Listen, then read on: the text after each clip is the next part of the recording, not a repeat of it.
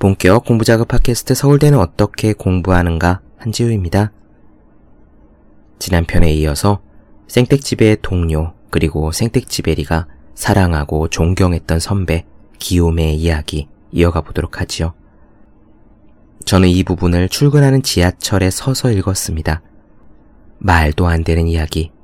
안데스 산맥에 처박히고 그곳에서 닷새 동안 푹푹 쌓인 눈을 헤치며 먹지도 자지도 않고 초인적으로 걸어서 돌아온 기욤에 그런 이야기가 어떻게 가능할까요? 기욤에는 무슨 생각을 하며 버텼을까요? 저는 출근길 지하철에서 이 부분을 읽으며 이루 말할 수 없는 감동에 젖었습니다. 이 편의 이야기에서 제가 느꼈던 감동이 전달될 수 있기를 바라면서 바로 이어가 보도록 하겠습니다.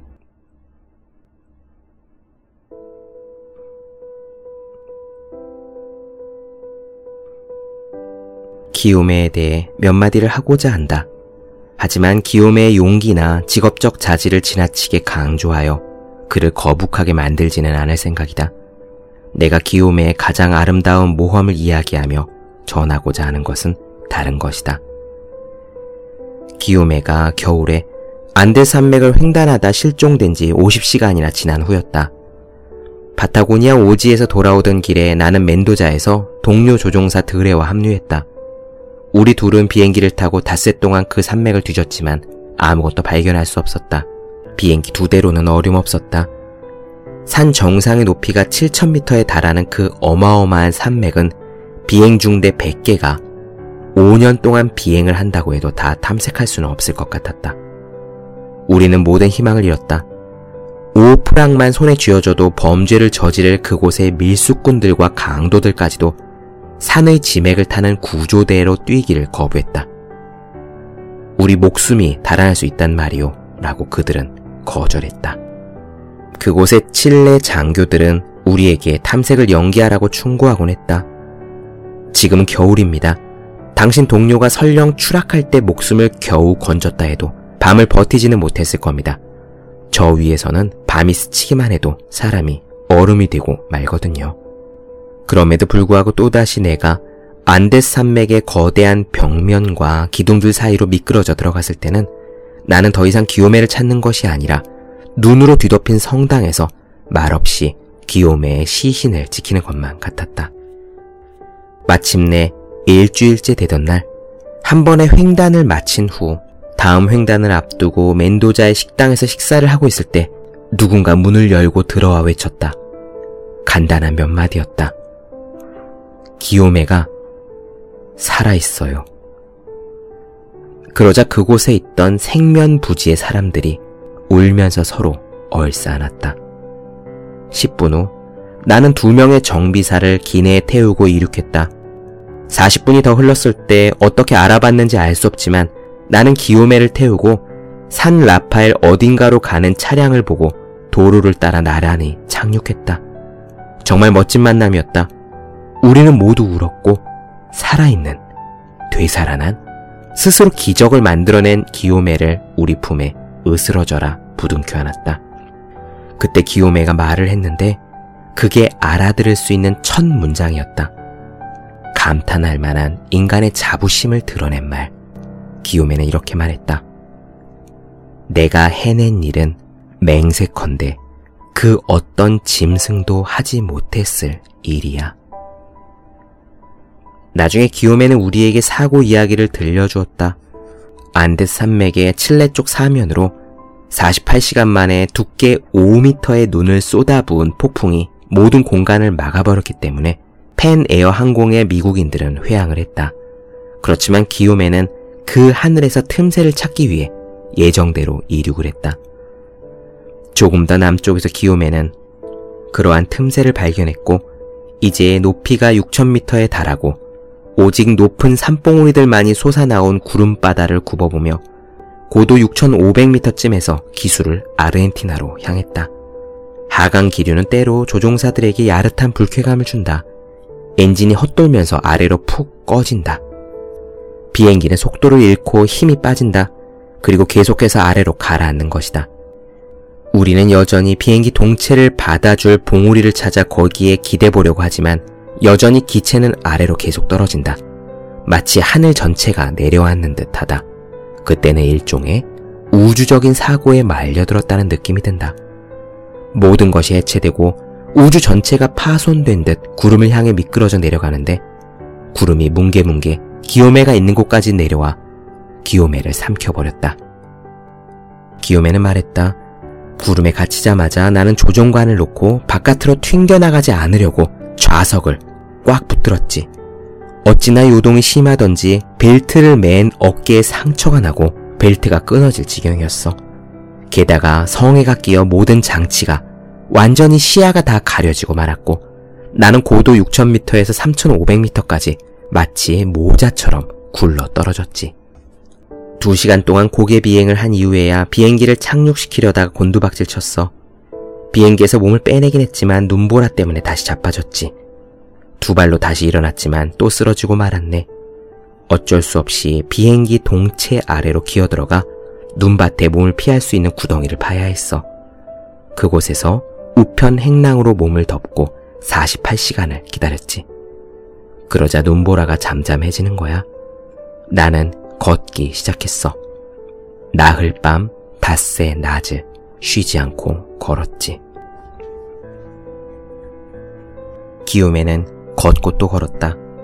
로프나 식량도 없이 해발 4,500m의 고개를 기어오르고 영하 40도의 날씨에 발과 무릎과 손에서 피를 흘리면서 깎아지른 듯한 암벽을 따라 전진했다.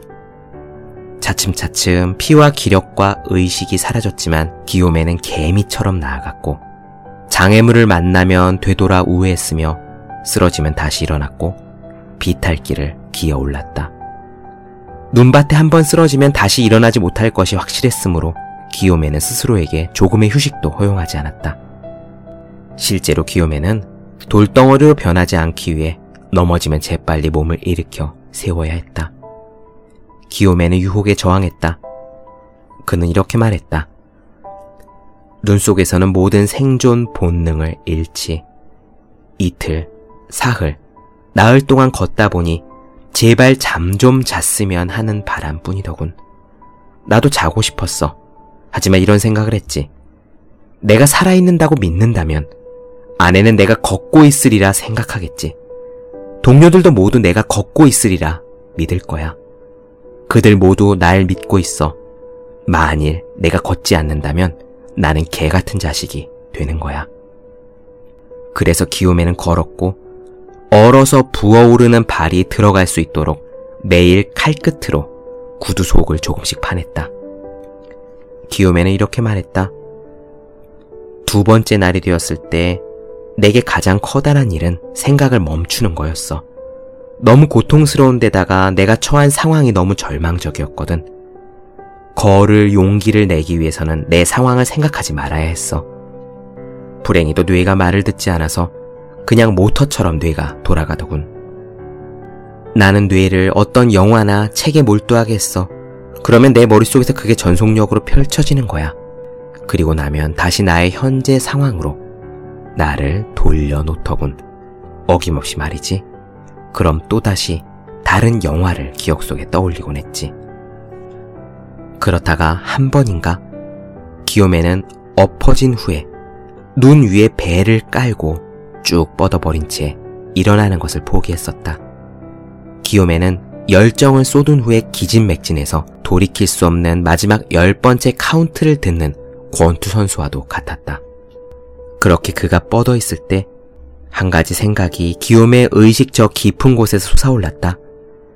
갑자기 세세한 생각이 떠올랐다. 그는 말했다. 내 아내 생각이 났어. 보험을 들어놨으니 아내가 가난은 면하겠지. 하지만 그 보험은 말이야. 그랬다. 실종일 경우에 법적 사망은 4년 뒤로 미루어진다.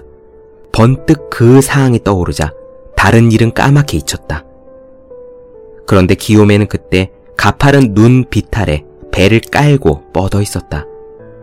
여름이 오면 기욤의 시신은 진흙과 함께 안데산맥의 수많은 크레바스 중 하나로 굴러 내려갈 것이다. 기요메는 그 사실을 알고 있었다.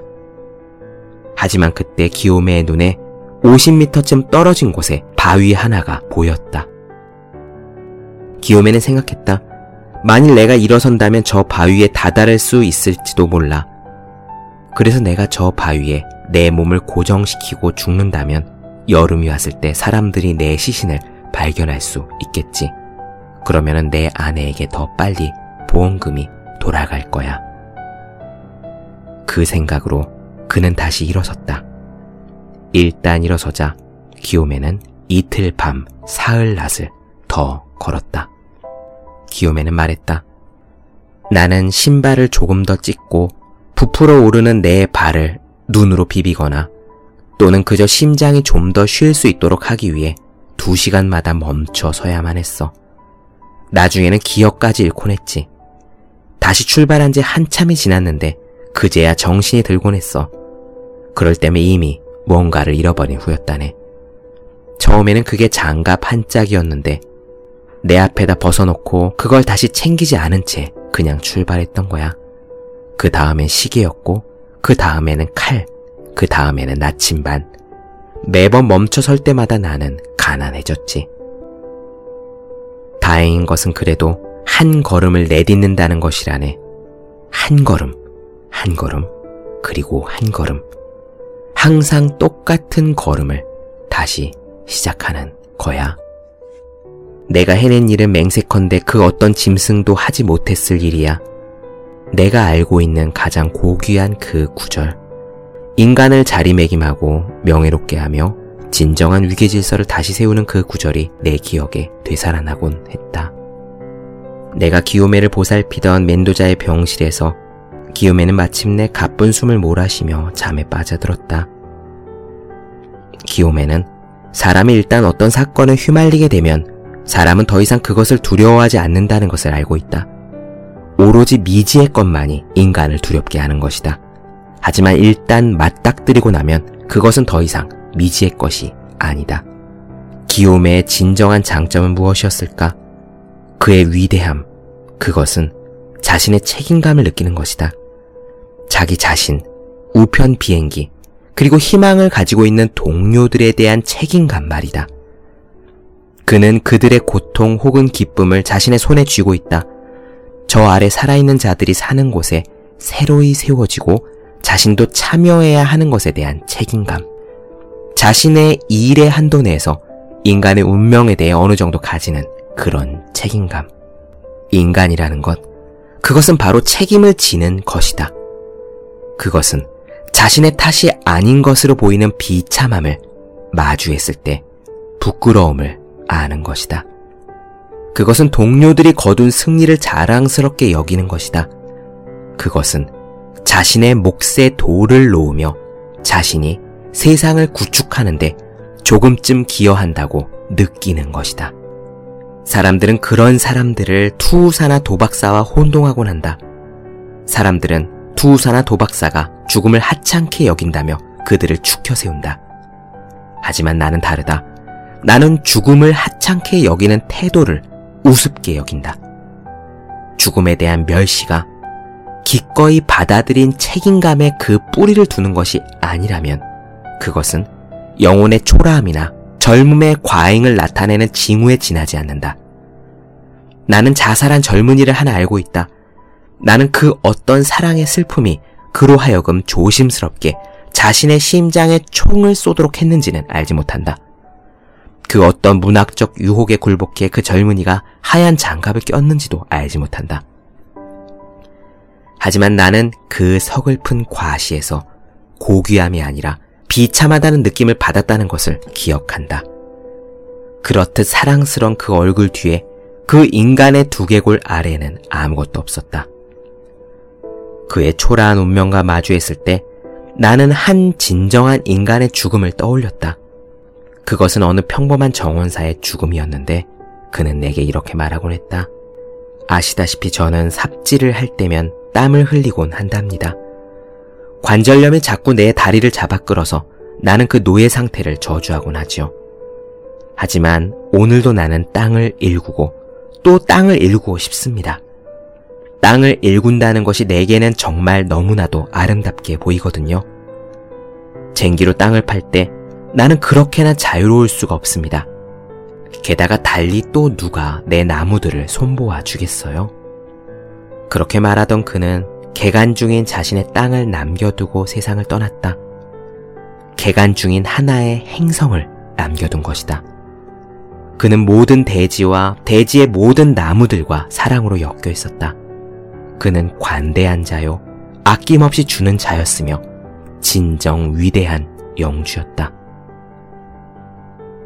창조의 이름으로 죽음과 맞서 싸울 때그 사람이야말로 기요메처럼 용감한 사람 이었다.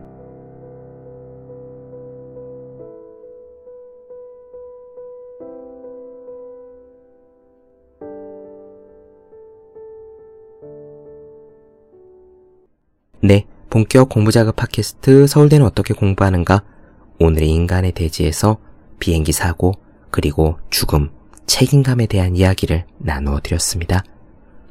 더 많은 이야기가 궁금하신 분들, 질문사항 있으신 분들은 제 네이버 블로그 허생의 즐거운 편지, 다음 카카오 브런치 한재의 브런치, 페이스북 페이지 허생의 즐거운 편지, 인스타그램에서 해시태그 서울대는 어떻게 공부하는가 검색해 주시면 되겠습니다.